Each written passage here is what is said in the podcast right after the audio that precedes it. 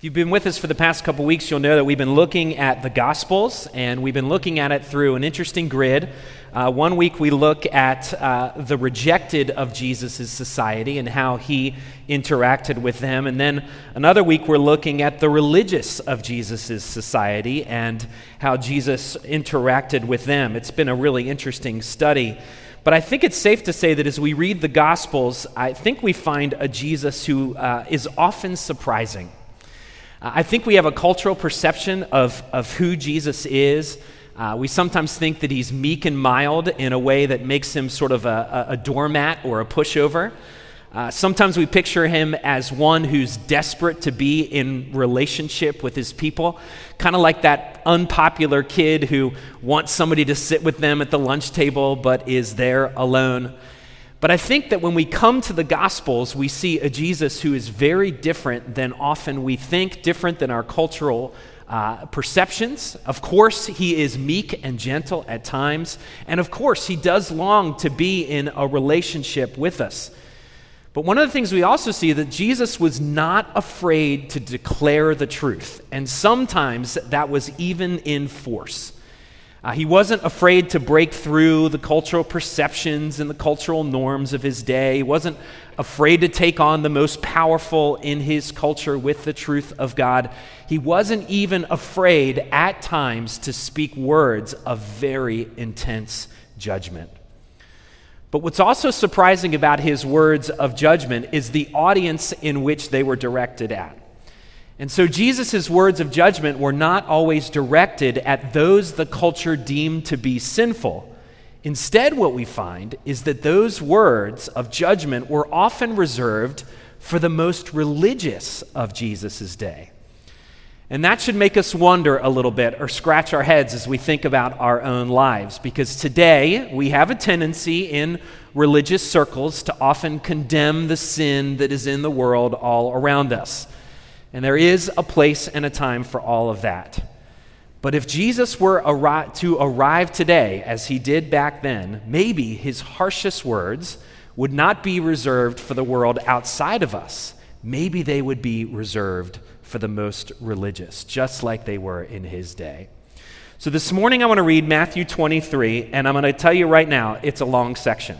So we're going to, we're going to read through it, um, uh, but it's also a very harsh section. So, despite it being long, I want us to really pay attention to uh, just the, the, the, level of judgment that is coming out of the words of Jesus. And maybe you'll be uh, surprised by his words as well. So, I'm going to be reading from Matthew 23, uh, verses 1 to 36. Then Jesus said to the crowds and to his disciples, The scribes and the Pharisees sit at Moses' seat. So do and observe whatever they tell you, but not the works they do for they preach but do not practice. They tie up heavy burdens hard to bear, and they lay them on people's shoulders, but they themselves are not willing to move them with a finger. They do all their deeds to be seen by others, for they make their phylacteries broad and their fringes long. And they love the place of honor at feasts and the best seats in the synagogues and greetings in the marketplaces and being called rabbi by others. But you are not to be called rabbi, for you have one teacher, and you are all brothers. And call no man your father on earth, for you have one Father who's in heaven. In heaven. Neither be called instructors, for you have one instructor, the Christ. The greatest among you shall be your servant. Whoever exalts himself will be humbled, and whoever humbles himself will be exalted. But woe to you, scribes and Pharisees, hypocrites! For you shut the kingdom of heaven in people's faces. For you neither enter yourselves nor allow those who enter to go in. Woe to you, scribes and Pharisees, hypocrites, for you travel across sea and land to make a single proselyte. And when he becomes a proselyte, you make him twice as much a child of hell as yourselves. Woe to you, blind guides, who say, If anyone swears by the temple, it is nothing, but if anybody swears by the gold of the temple, he is bound by his oath. You blind fools! For which is greater, the gold or the temple that has made the gold sacred? And you say, If anyone swears by the altar, it is nothing, but if anybody swears by the gift that is on the altar, he is bound by his oath. You blind men! For which is greater, the gift or the altar that makes the gift sacred? So whoever swears by the altar swears by it and by everything on it. And whoever swears by the temple swears by it and by him who dwells in it. And whoever swears by heaven swears by the throne of God and by him who sits upon it. Woe to you, scribes and Pharisees, hypocrites! For you tithe mint and dill and cumin and have neglected the weightier matters of the law, justice and mercy and faithfulness. These you ought to have done without neglecting the others. You blind guides, straining out a gnat and swallowing a camel. Woe to you, scribes and Pharisees, hypocrites, for you clean the outside of the cup and the plate, but inside they are full of greed and self indulgence. You blind Pharisee, first, Clean the inside of the cup and the plate, that the outside also may be clean. Woe to you, scribes and Pharisees, hypocrites! For you are like whitewashed tombs, which outwardly appear beautiful, but within are full of dead people's bones and all uncleanliness. So you also outwardly appear righteous to others, but within you are full of hypocrisy and lawlessness. Woe to you, scribes and Pharisees, hypocrites, for you build the tombs of the prophets and decorate the monuments of the righteous, saying, If we had lived in the days of our fathers, we would not have taken part with them in shedding the blood of the prophets. Thus you witness against yourselves that you are sons of those who murdered the prophets. Fill up then the measure of your fathers. You serpents, you brood of vipers, how are you to escape being sentenced to hell? Therefore, I send you prophets and wise men and scribes, some of whom you will kill and crucify, and some you will flog in your synagogues and persecute from town to town, so that on you may come all the righteous blood shed on earth from the blood of righteous Abel to the blood of Zechariah, the son of Berechiah, whom you murdered between the sanctuary and the altar. Truly I say to you, all these things will come upon this generation. Whew. This is God's word. Let's pray. Father, speak to us through your word. Speak to us through this intense passage that we're looking at now. Help us to see not only what it meant in Christ's day when he said these words initially but also what they mean for us today.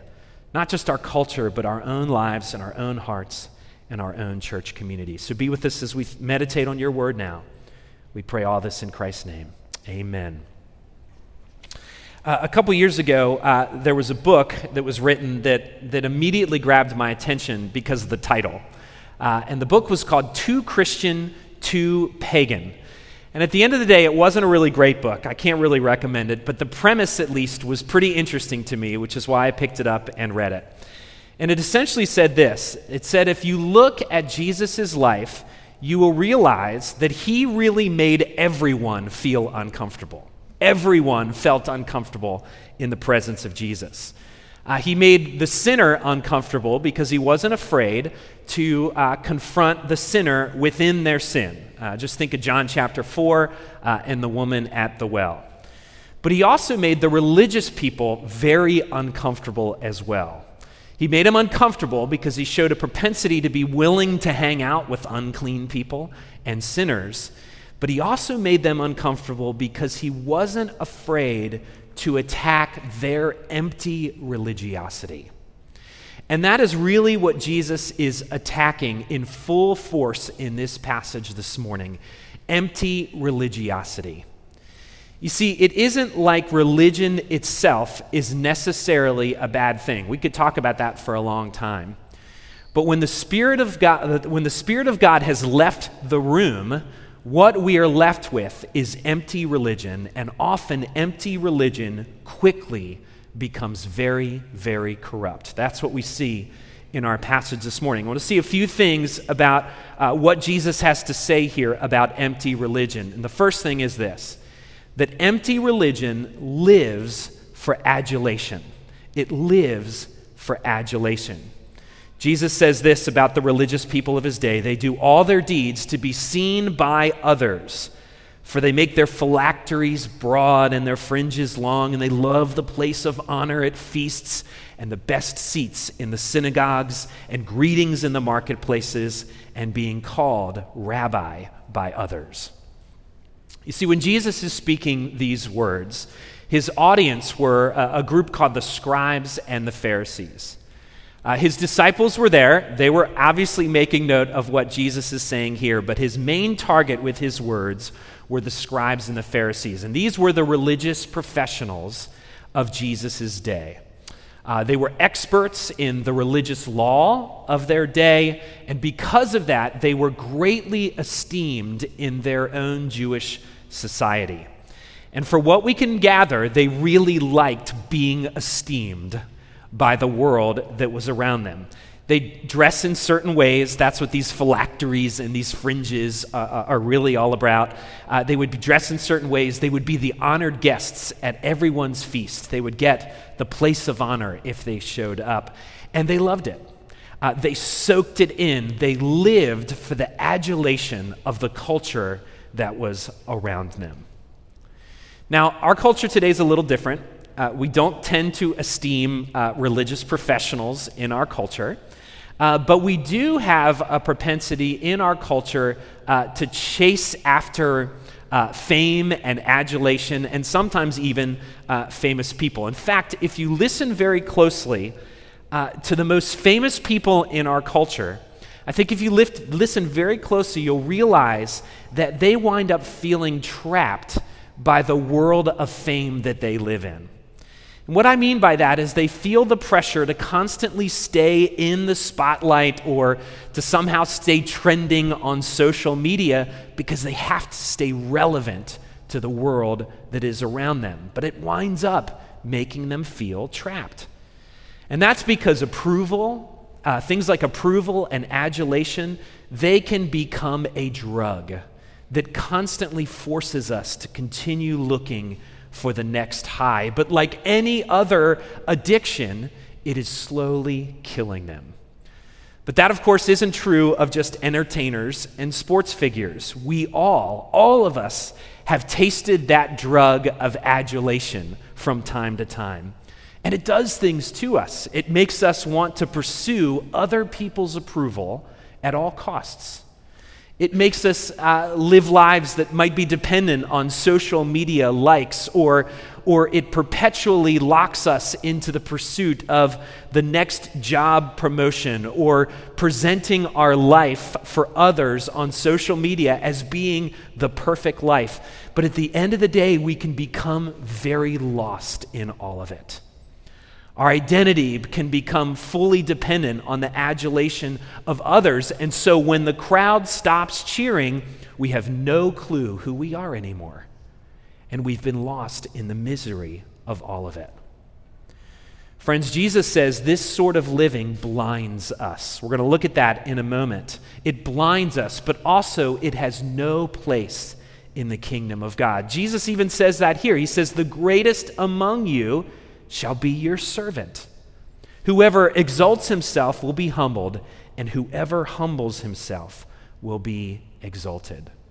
And so, what we learn is that the kingdom of God finds joy in what one pastor calls finds joy in self forgetfulness. And that, of course, is modeled by Jesus himself, who the scriptures tell us, for the joy set before him, endured the cross. But empty religion forgets all of this. It gets lost in the pursuit of adulation. What we also see here is that, that, that empty religion ignores the oppressed. That's really all throughout this passage. Verse 4 they tie up heavy burdens hard to bear, and they lay them on people's shoulders, but they themselves are not willing to move them with their finger. You see, this really becomes the, con- the consequence of the first point. The more we focus on ourselves and our own adulation, the more we just simply ignore the needs of others around us, specifically the poor and oppressed who are around us. Uh, the Gospel of Matthew doesn't really tell us the context of Jesus' words here. Um, but the other two Gospels, uh, the Gospel of Mark and Luke, tell us the occasion of Jesus' words here. It tells us that Jesus is in the temple and he's got his disciples all around him. And of course, uh, the wealthy and the, uh, the religious are there as well. And what the story tells us is that a poor widow comes into the temple and gives two copper coins as her tithe to the temple. Uh, it tells us that rich person after rich person come in and they give their tithe, and yet this poor woman comes in and gives all that she can to the worship of God. And in many ways, he, Jesus is making a comparison here between those who, uh, whose religion gives them an opportunity to be ostentatious and showy in their giving. But what Jesus says is that the hero of this story is the woman. The villains are the religious who ignore people like this woman, the poor and the widowed, the oppressed that are all around them. So Jesus is making a comparison as he says these words to the religious. In fact, if you go all the way to the book of James, it tells us this that religion that is pure, not empty religion, religion that is pure and undefiled before God the Father is this to visit orphans and widows in their affliction and to keep oneself unstained from the world. Now, friends, we don't have to look far to know that there is no shortage of poor and oppressed in our culture, in our midst.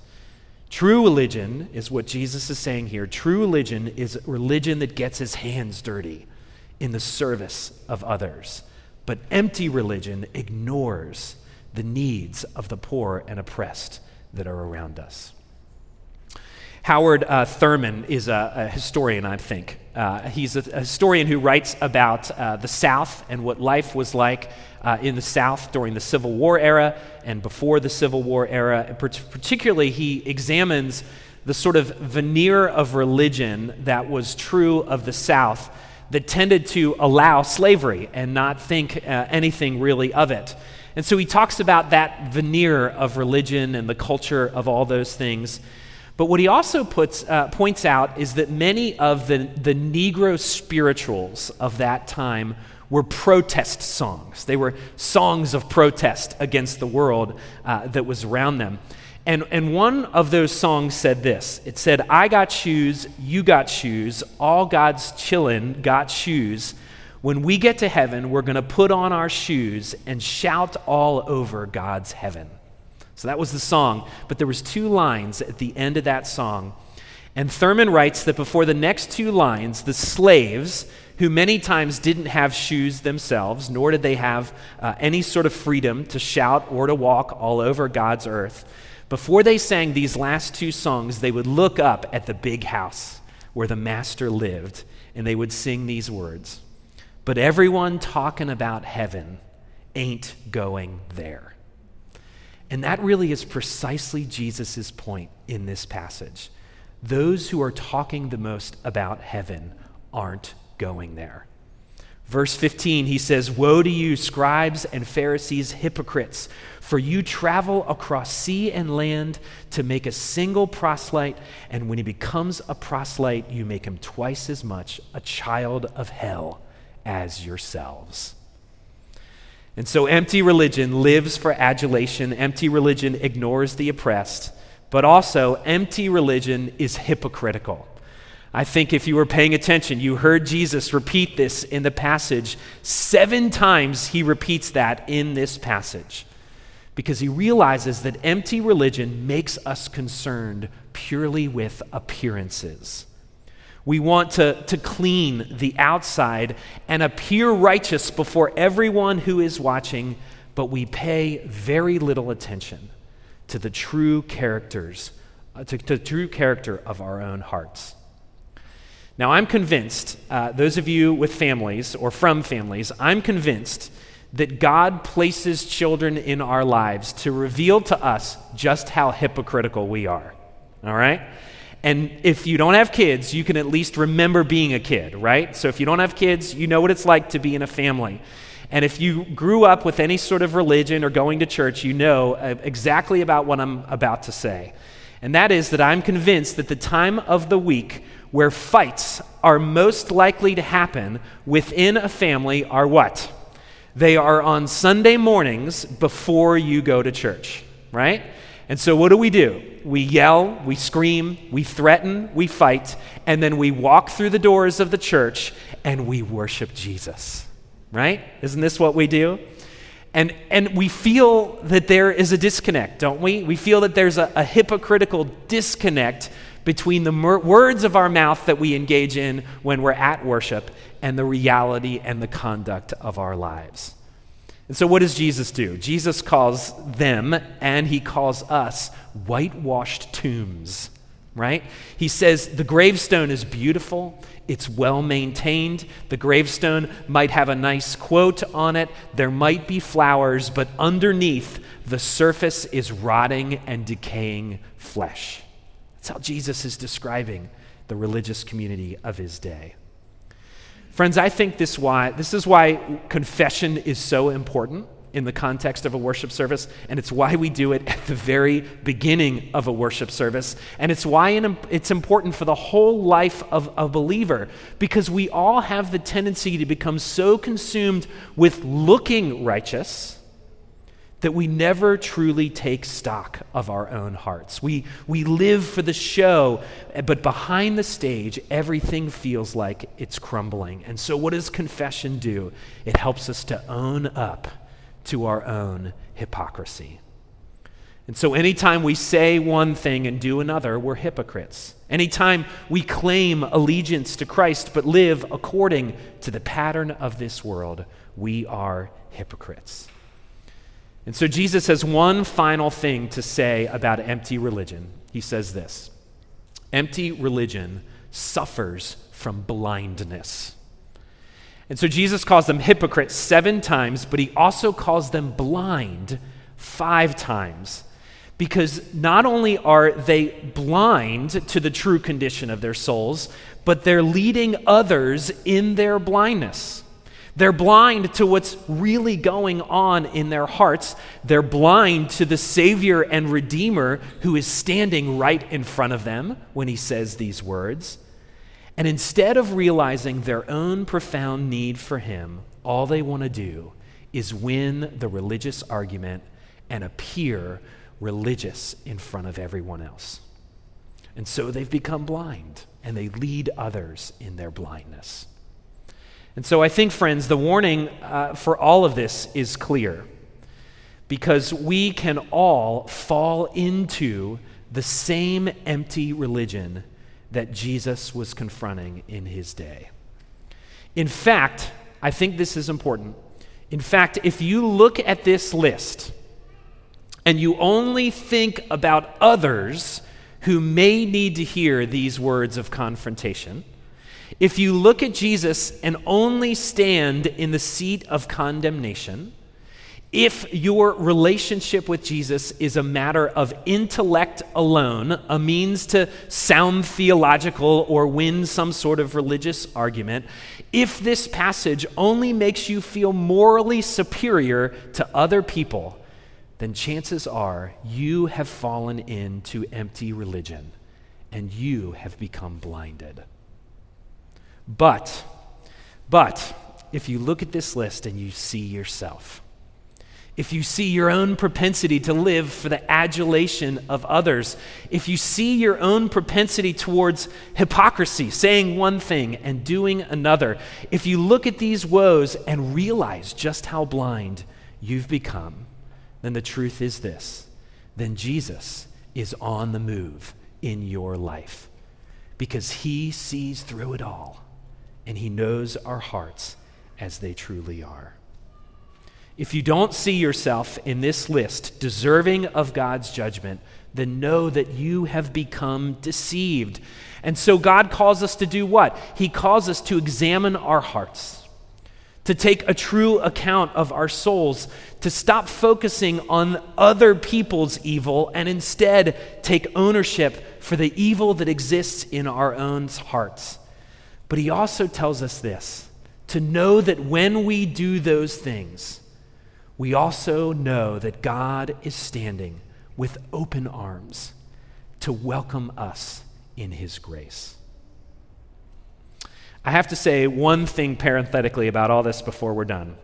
And that is this if you are here and you are weighing the claims of Christ, if you haven't entered into that relationship with Jesus Christ, if you're weighing the claims of Christ, chances are you haven't followed Jesus because you've met a lot of Christians, a lot of hypocritical Christians. And you know what my answer to that is? Yes, guilty as charged. In fact, as a pastor, guess what I get to be in the church? I get to be the chief hypocrite of the church, right? Who says one thing and does another. And so we raise our hands and say, Yes, we are guilty. We are sorry. But the power of the gospel is this that fortunately, the strength of its message, of our message, the message of the gospel, isn't tied to our own personal righteousness and goodness. Instead, it is rooted in the very power of God in our midst. And that is good news. Let's pray.